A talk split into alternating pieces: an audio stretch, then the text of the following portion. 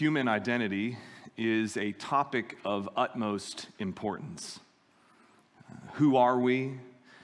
What is our purpose? Where do we find our significance? These are critically important questions that we as people have a long, broken history of scouring the world to find answers to, often looking in all the wrong places. Who are we? What is our purpose? Where do we find our significance? Pastor and theologian John Calvin once wrote Humans never achieve a true knowledge of themselves unless they first look upon God's face and then descend from contemplation of God to scrutinize themselves. Notice where John Calvin is pointing us to find answers to those ever important questions. He directs our gaze to God. Human identity is grounded in God. We as humans find who we truly are by looking to God. We were created by God to relate with God and to reflect God. We were created by God to relate with God and to reflect God. Uh, this truth about our human identity is called the image of God. Human beings were created in the image of God. We're in the midst of a sermon series in the book of Genesis, and the title of the series is God the Creator and the Redeemer. God the Creator and God the Redeemer. In this series, we're exploring uh, the first 11 chapters of the book of Genesis. So we're just going to march through those chapters. And we've seen already in the first two weeks of this series God's masterful work in creating the heavens and the earth and everything in them. What we're going to do the next few weeks is to slow down a little bit and to give focused attention on this theological truth that human beings are created in the image of God, so that we might tease out the implications of that grand truth, the image of God three implications that we're going to explore these next three weeks the image of God and gender today. The image of God and gender. Next Sunday, the image of God and race. The image of God and race. And then two weeks from today, the image of God and the unborn.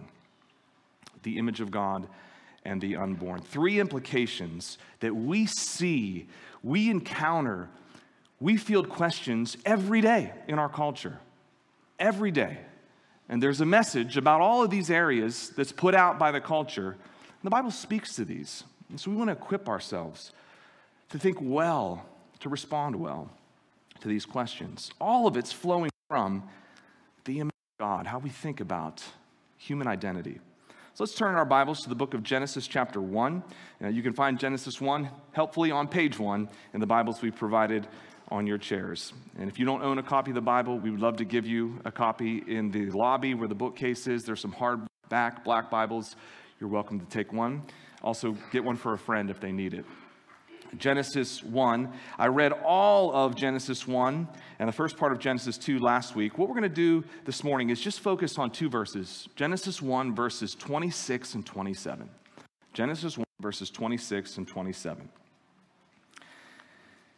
Then God said, Let us make man in our image after our likeness, and let them have dominion over the fish of the sea, and over the birds of the heavens, and over the livestock, and over all the earth thing that creeps on the earth.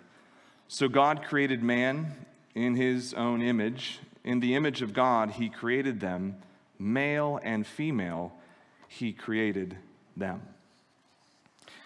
What did God intend to communicate to us about human identity through this passage? Notice what God says as He creates people, man and woman. He says, Let us make man in our image after our likeness. God speaks of Himself in the plural. Let us make man in our image after our likeness. The first person plural pronouns us, our, our. God is three and God is one.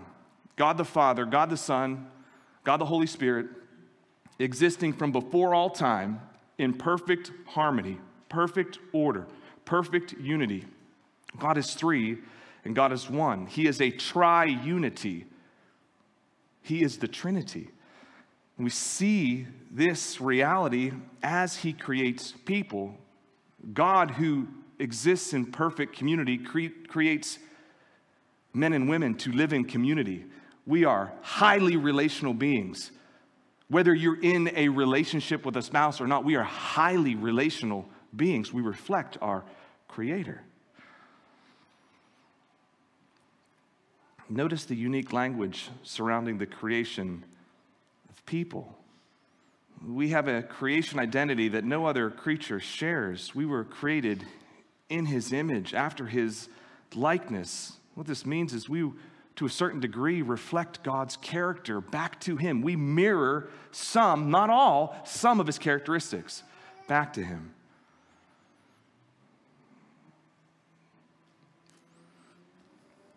Before God spoke any of his creation into being, he existed in this perfect harmony, perfect order, sharing perfect love, Father, Son, Holy Spirit, perfectly content in perfect communion. Out of the overflow of the love of the Trinity, he then created all things for his good pleasure. He wasn't deficient in any way. He was in, he was in perfect order, perfect love. But out of his good pleasure, out of the overflow of his love already existing in the, the Trinity, he creates. And he creates men and women, the, the crown of his creation. We share an identity that no other creature shares the image of God. What are these characteristics that we reflect back to God? we relate, we speak, we delight, we work, and we steward. That's a short list that we, can identify from Genesis chapter 1. We relate, we speak, we delight, we work, and we steward or we, we caretake that which God entrusts to us. Uh, these are all things that we've already seen God do in Genesis chapter 1. He relates with himself, relationship among the Trinity. He speaks creation into existence. He delights in that which he creates. What's the refrain in Genesis 1? And it was good, and it was good, and it was good. God delights in that which he creates. He works the six days of creation, and then he rests. And then he is the ultimate steward, the ultimate caretaker, manager over that which he creates. And we reflect a measure of God's character back to him. Again, we're highly relational, created to have relationship with him and with one another. Relationship with God on that vertical axis, people and God, and relationship with one another on the horizontal axis, people with people. Highly relational. It's part of our image of God. We are speaking creatures. Language is fundamental to our lives, fundamental to, to our culture. We're speaking creatures. We delight in good things. We were created to delight in the good gifts that God has given us. And the problem is, after Genesis 3, we delight in the wrong things. But we are created to delight in good things. We work and work is a good thing. Yes, it's corrupted after the fall in Genesis 3, but notice it exists in Genesis 1 and Genesis 2. Work is a good thing, it's part of how we reflect God who also works. Work is a gift. And we have a stewarding responsibility. Notice what Moses says to us in verse 26 we are to have dominion over the created order. And in this context, dominion does not mean domination, it has a positive connotation. It's a stewarding word, a caretaking word. We're to take good care of that which God entrusts to us in creation, not to abuse it, but to steward it, to wisely manage it. That dominion, that stewardship is a reflection of God and His care, His managing. We reflect God, His characteristics, not all of them, but some of them back to Him, and it gives Him glory. That's what it means to be created in the image of God. We take our cues from God, we find who we truly are by looking to God. We resemble Him, we reflect Him, we represent Him, but we are not Him. And so there's, there's a difference. There's an otherness. We are reflecting Him, but we are not Him. This is the image of God. And this reality of the image of God gives every person who's ever been born inherent dignity, worth, and value. No matter your age, no matter your ethnicity, no matter your ability, no matter your gender, we all have inherent dignity because we reflect our Creator. We must honor the image of God in fellow human beings. And that's what we seek to do the rest of this morning and for the next two Sundays to honor the image of God in fellow human beings. Now, the specific implication of the image of God that we want to focus on for the rest of this morning is the image of God and gender. The image of God and gender. Allow me to share, share a scenario that is just commonplace in our culture right now, in our workplaces, in our families, in churches, in organizations, in neighborhoods. We all are facing this question. Let me just share a scenario. The parents of children at Janney Elementary School in Washington, D.C., were notified by school officials that one of their children's teachers would now be addressed as Miss Reuter instead of Mr. Reuter. This teacher declared himself transgender. An email was sent to parents by the principal announcing how the transition of Mr. Reuter to Miss Reuter would be explained to the children. Parents were instructed to inform their children that gender is a socially constructed reality and that the transition of Mr. Reuter to Miss Reuter would be welcomed as an opportunity for the school and its students to show their commitment to freedom and respect. How do you respond to this? How do you think well about this? It is staring each one of you down right now. It's staring me down as I parent children in the public school system, as I coach basketball in the community, staring all of us down. Our culture has undergone a seismic shift in how we think about gender, hasn't it? Uh, from well known celebrities making their transition public, to restroom and locker room usage, to the appropriate pronoun to use for people, to how you fill out the intake form at the doctor's office or a job application or a school application, or how you designate yourself on Facebook. These are questions largely unheard of a generation ago. But we're, we're facing them now, fast and furious. How do we think well about this? At the outset, I want to be clear that the transgender question is not simply a question, it's not simply a topic to debate, it's not simply an issue. It's fundamentally about people, precious people created in the image of God. It's about people. They're on the line here. We've got to be ever cognizant of that. We don't diminish this conversation. We don't make light of this issue. We certainly don't make fun of someone wrestling with this issue. That's a devastating reality to make light of, or to worse, make fun of somebody who's battling gender dysphoria. And we'll talk about what that, what that is.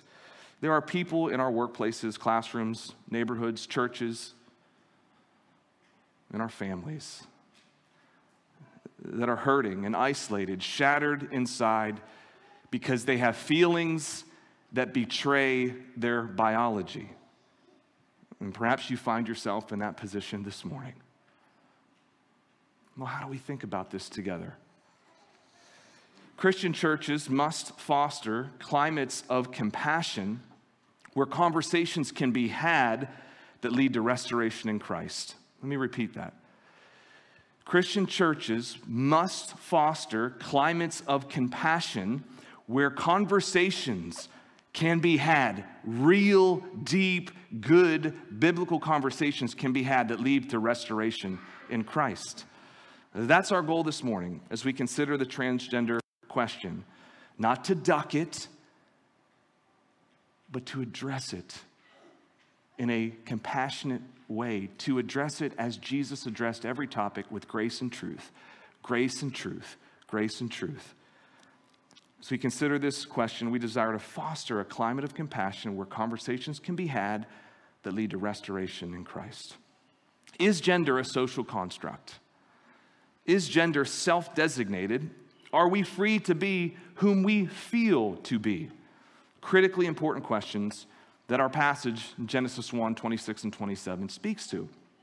As we dive into this topic this morning, I want to provide a few definitions that will just help us navigate the issue. So we'll define some terms. And after defining terms, we want to situate this gender conversation in the overall storyline of the Bible, in, in the creation, fall, restoration storyline of the Bible. So we want to situate this issue in that overarching big narrative. And then finally, we'll conclude with some practical applications. Some practical applications. So, an outline of our time together is we want to define our terms, then we want to situate this gender question, this gender issue in the storyline of the Bible, and then we want to consider some practical applications. So, first, defining our terms. Dr. Mark Yarhouse, who serves as a professor of Christian thought and mental health at Regent University in Virginia, has written a book entitled Understanding Gender Dysphoria Navigating Transgender Issues in a Changing Culture. He defines this gender identity like this Gender identity concerns, commonly referred to as gender dysphoria, refers to experiences of gender identity in which a person's psychological and emotional sense of themselves as female, for instance, does not match or align with their birth sex as male or vice versa. So, psychologically and emotionally, you feel female, but biologically, chromosomally, you are male, or vice versa. This is gender dysphoria, or sometimes referred to as gender confusion, or sometimes gender identity concerns. It's an internal conflict that a person feels, and the feelings are real. Pastor and author Vaughan Roberts has written a helpful book, 75 pages, very accessible. It's called Transgender. He provides a few more definitions. He defines a transgender person as this a term used to describe someone who is born female biologically, but identifies and lives as a man, or vice versa, one who is born male biologically, but identifies or lives as a woman. For some, this involves medical intervention, such as hormone therapy and surgeries, but not all transgender people want or are able to have this. It may simply involve announcing the transition to friends and family, dressing differently, or changing official documents. And so, putting these two definitions together, a transgender person is a person who experience, experiences gender dysphoria, that internal conflict between your biology and what you feel, your biological sex and how you feel emotionally, and then chooses to act on it. They choose to live out the transition, they choose to make the transition. One final definition intersex. Intersex. Intersex is a physical condition affecting a very small percentage of people whose chromosomal makeup or malformation of reproductive organs don't allow them to be distinctly identified as male or female at birth. So, Klinefelter syndrome, for example, where men can have two or more X chromosomes, or hypospadias, uh, a malformation of the male genitalia. Intersex cases affect a very, very small percentage of the population, and the abundant majority of those cases uh, do not identify as transgender. Okay? So that's, that's intersex. So we'll, we'll revisit some of these definitions throughout the rest of our time. First, defining our terms. Second, situating this question or this issue in, the overarching storyline of the Bible, the creation, fall, restoration storyline of the Bible. a very basic outline of the Bible is creation, fall, restoration. God created everything as we've been unpacking these last couple of weeks, and it was all good. And then human beings, the crown of his creation, fell by disobeying his good authority. They went their own way, which is called sin. And then God is at work restoring fallen, sinful people through the person and work of his son, Jesus Christ. That's the good news creation, fall, restoration in Christ. Uh, this is the outline, it's the storyline of the Bible. And it is like a pair of glasses which we need to put on and see all of the world, situate every issue to see it clearly through the, the, the lens of the storyline of the Bible, including the gender question. Earlier, we, we read a foundational passage in, in Genesis 1, and it says this God created man in his own image. In the image of God, he created him. Male and female, he created them. This last clause is key. Male and female, he created them. Gender differentiation goes back to the dawn of creation. Gender differ- differentiation originates with God.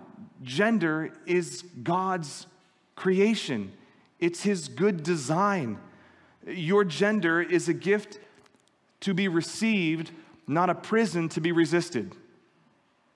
Your gender is a gift to be received, not a prison to be resisted. Gender is not a social construct, gender is a God construct. Gender is God designated, not self designated. We are free to be whom God creates us to be. We're not free to be who we feel to be. That's not freedom. Listen again to the content of the email sent to the parents at Janney Elementary School in Washington, D.C. Parents were instructed to inform their children that gender is a socially constructed reality and that the transition from Mr. Reuter to Miss Reuter should be welcomed as an opportunity for the school and its students to show their commitment to freedom and respect.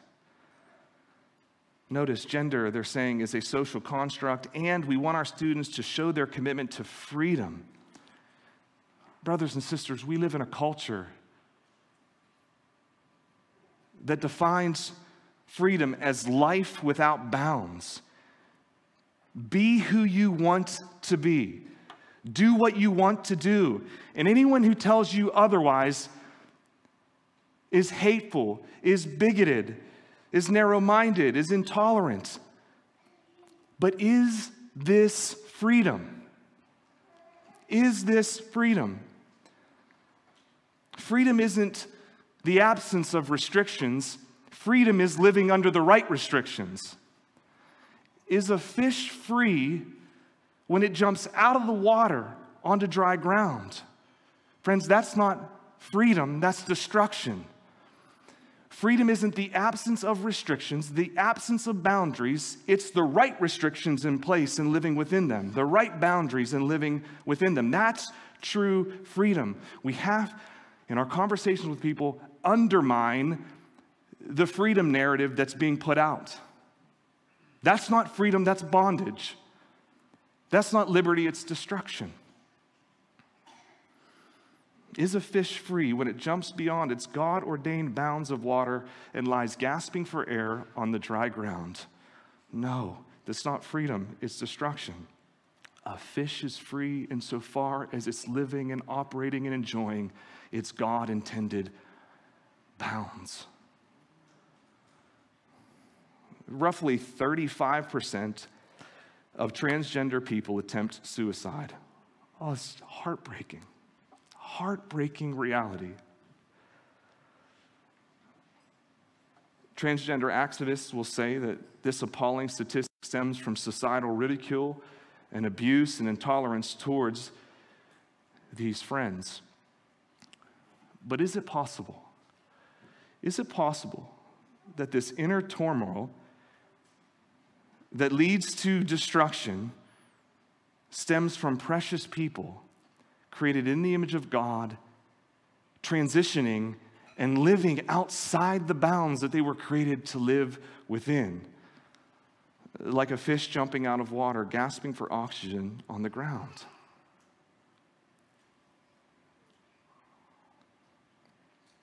Male and female, God created them Gender differentiation is God's creation. It's a good gift from God to be received, honored, and enjoyed. But, like all of creation, it too has been corrupted. Something has gone awry. Things aren't the way they are supposed to be, are they?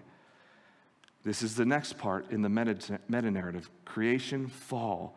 Fall. The fall of human beings recorded in Genesis 3 impacts every inch of society, every corner of society, including how we perceive and process the gender question. In Genesis 3, our earliest ancestors, Adam and Eve, ate of the tree they were instructed not to. They became an authority unto themselves. They defined for themselves what was permissible. They lived outside the bounds of what God created.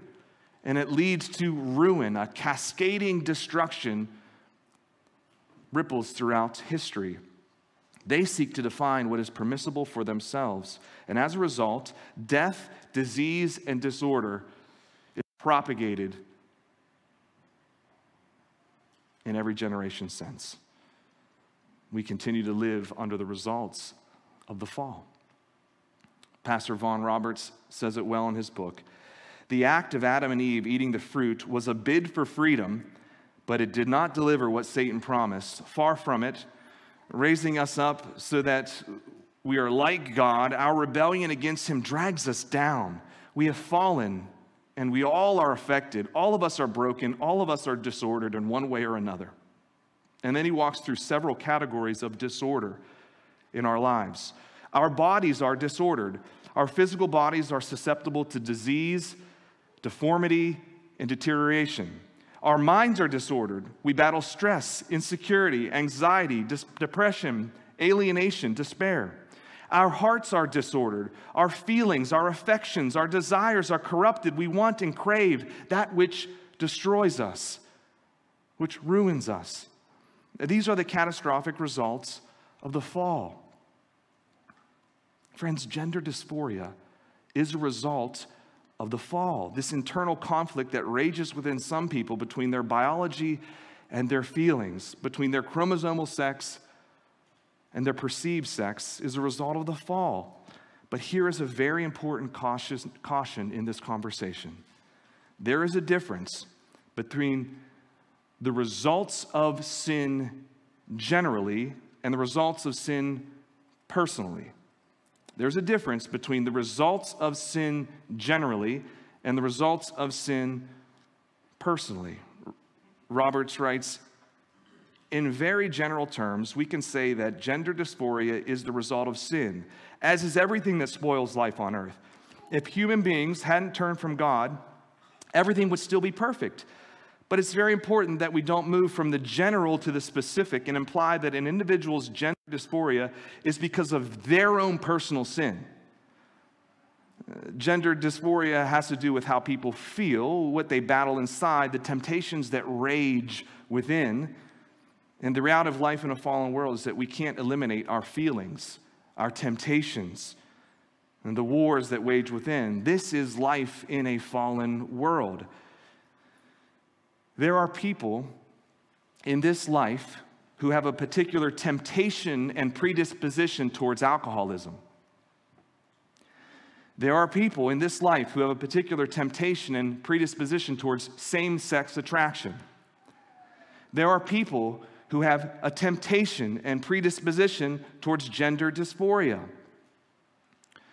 On the general level, all three of these areas of struggle and temptation are a result of the fall, certainly. They wouldn't exist had Adam and Eve not disobeyed. But beware of moving from the general to the specific and claiming that an individual's predisposition or their susceptibility towards alcoholism, same sex attraction, or gender dysphoria is a result of their own personal choice personal sin. Did you see the, the difference? The results of, of the fall, the results of sin generally, versus the result of sin personally, as in personal choice. Pastor Vaughan Roberts shares his own experience as a man who battles feelings of same sex attraction to spell this out. I didn't, I didn't simply choose to be attracted to the same sex. Causation is much more complex than that. And so we shouldn't feel guilty or ashamed about the temptation. The same is true for all of us in a fallen world. We may not be responsible for the particular struggles and temptations we have, but we are all, of course, responsible for how we respond to them. We may not be responsible for the particular struggle or temptations that we face, but we are, of course, responsible for how we respond to them.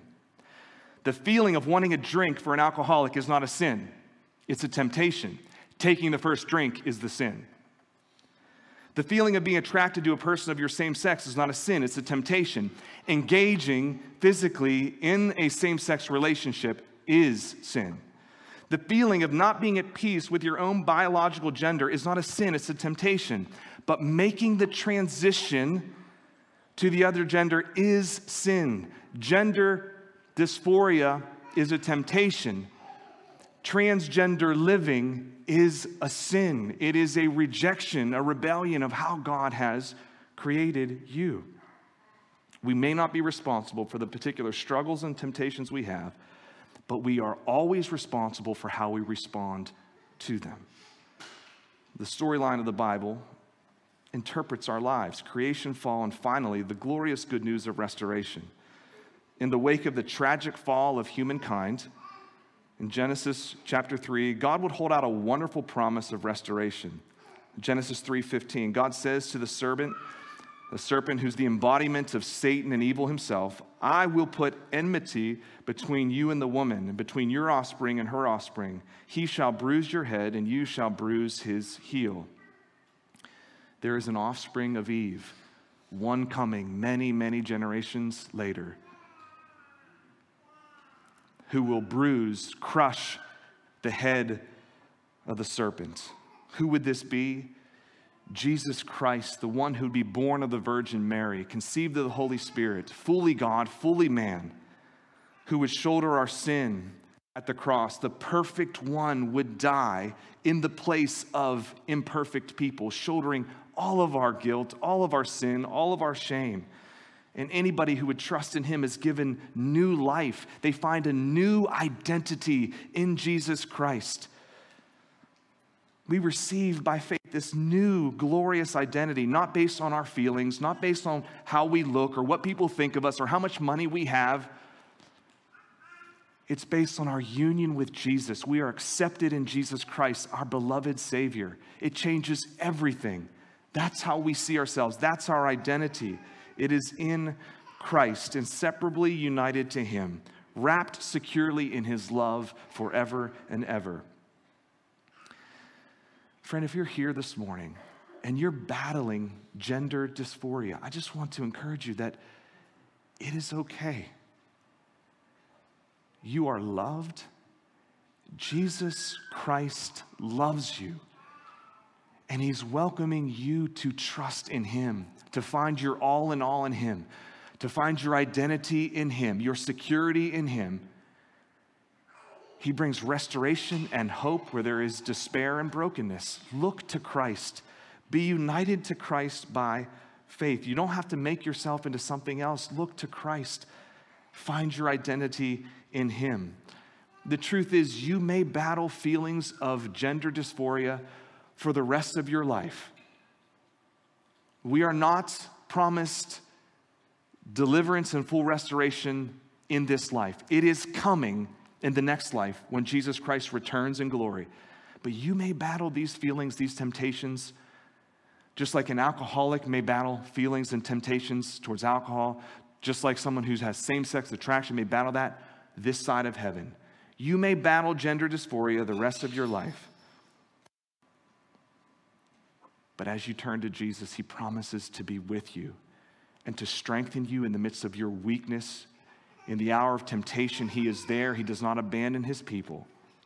In 2 Corinthians chapter 12 verses 9 and 10, the apostle Paul records his own conversation, his own wrestling with God with his own thorn in the flesh.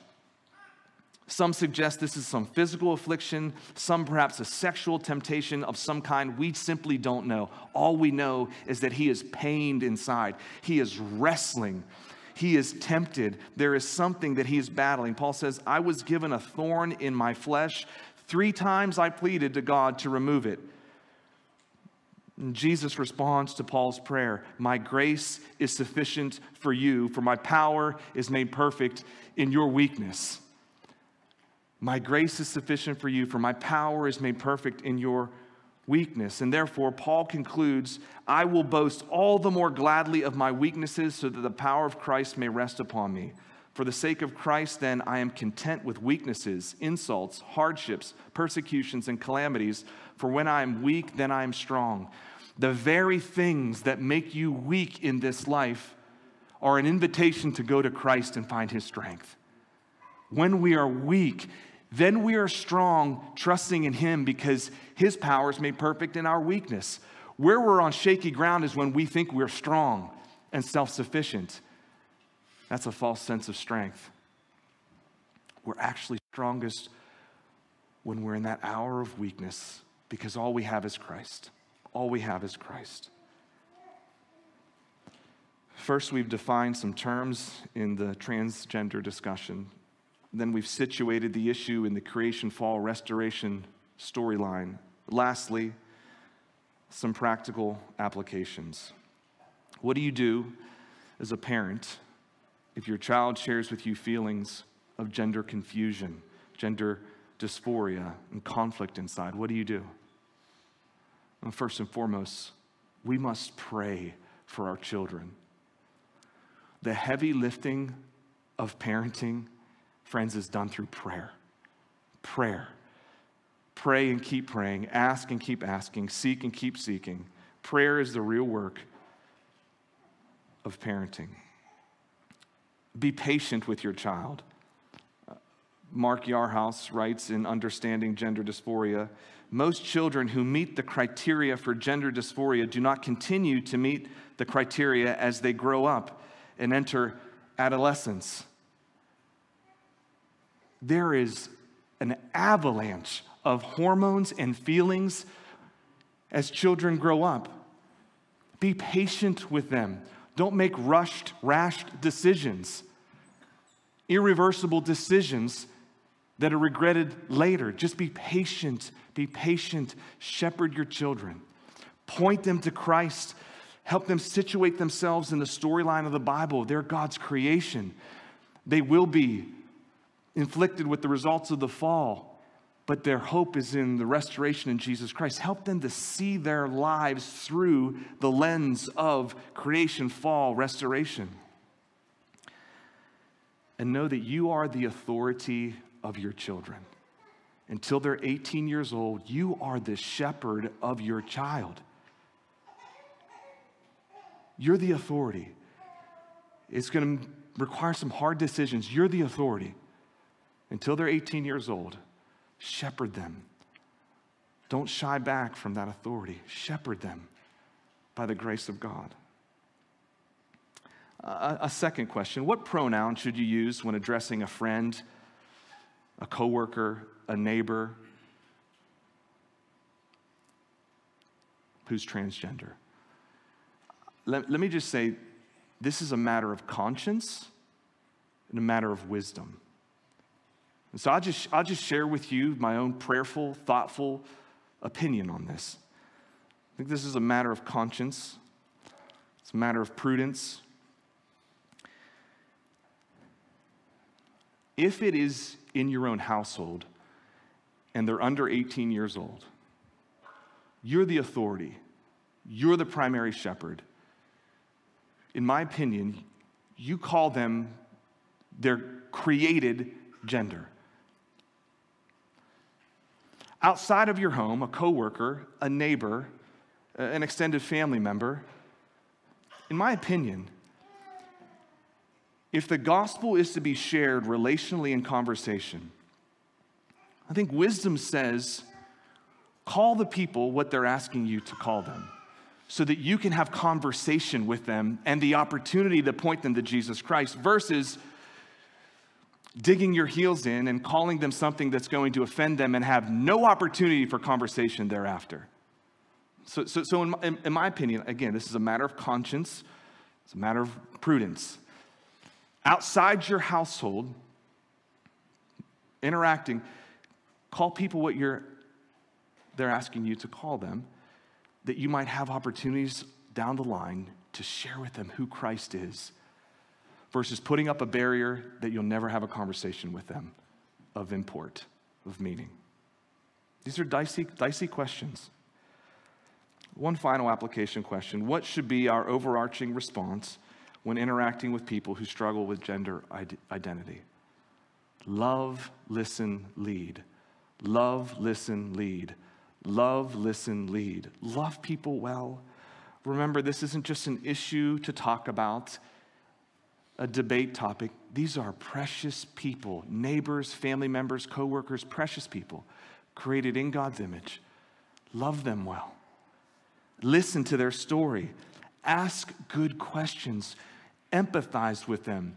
Do your very best. Just step, step into their situation and empathize with them. Walk with them. Seek to understand them the best you can. Love, listen, lead. Lead them to the Lord Jesus Christ. He is the answer to every brokenness in our world. Point them to Jesus Christ, lead them to Jesus. He can do something about the situation. In conversation, through prayer, point them, lead them to Jesus Christ. He is with us through every heartache, through every thorny situation. Jesus Christ is there. Jesus Christ is the answer. A bruised reed he won't break over, a smoldering wick he won't snuff out. He is tender and he is true. The perfect balance of grace and truth. He's not squishy with his convictions, he is firm with his convictions but tender in how he delivers them. Firm with his convictions, tender in how he delivers them. Grace and truth came through Jesus Christ. He is the answer. We must cling to him with a grip that doesn't let go and point people to him. Let's pray. Lord Jesus, we need your grace. We need your wisdom. We need your help you have situated each one of us in a sphere of influence around precious people created in the image of God who are not walking with you. Lord, this is a privilege to be your servants, to be your hands and feet in this world. It is a challenge. We are desperate for you to give us guidance and equipping and courage in this. Oh Lord, help us not to shrink back in cowardice. Help us not to be heavy handed in foolishness. God, help us to operate with grace and truth, firm in our convictions, tender in our delivery of them. Lord, you say in this world we will have trouble. And this topic and many others like it are, are one of the evidences of that. But give us grace and help us to believe that you have overcome the world. We can take heart because you have overcome the world. God, I pray for some in this room who perhaps are, are, are battling feelings of gender dysphoria, would you comfort them? Would you minister to them? Would they know that their church loves them and is willing to walk with them, pray with them, point them to Jesus?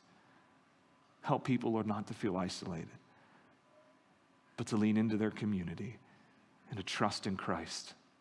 We pray this in your name. Amen.